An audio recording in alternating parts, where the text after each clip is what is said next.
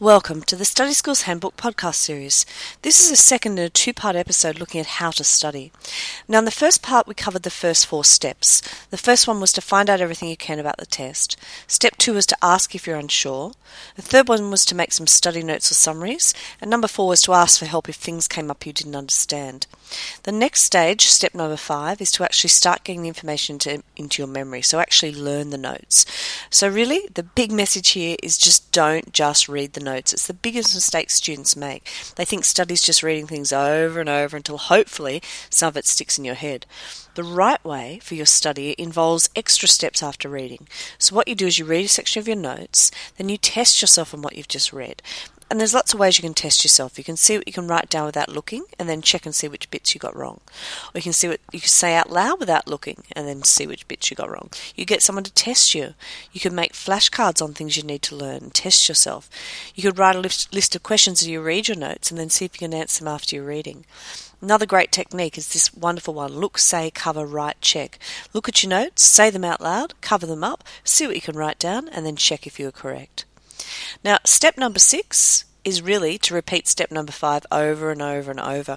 Repetition is the key to remembering things. So test yourself over and over on your notes until you find you're starting to remember the information easily.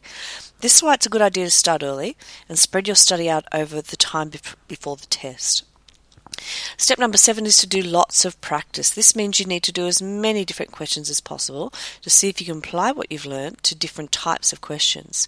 Some ways you can practice your teacher may give you a revision sheet or a past paper to do. You could go back in your textbook and pick out questions to do, particularly ones you found hard. Your school library might have a textbook in a different brand or a study guide for that subject. And you can do the questions in that book. You can redo any exercise or activities you did during the topic. Some schools will put extra revision activities up on the school website for you to download. Some textbooks come with a CD with extra questions or a supporting website with extra questions. Now, if you feel you have nothing to practice from, like no questions to do to see if you understand the work, ask your teacher or even ask your parents to buy you a book that you could use to do questions. Most of the big bookshops do have an educational section. Our final step is one we've had before, but we need it again, which is actually to ask for help.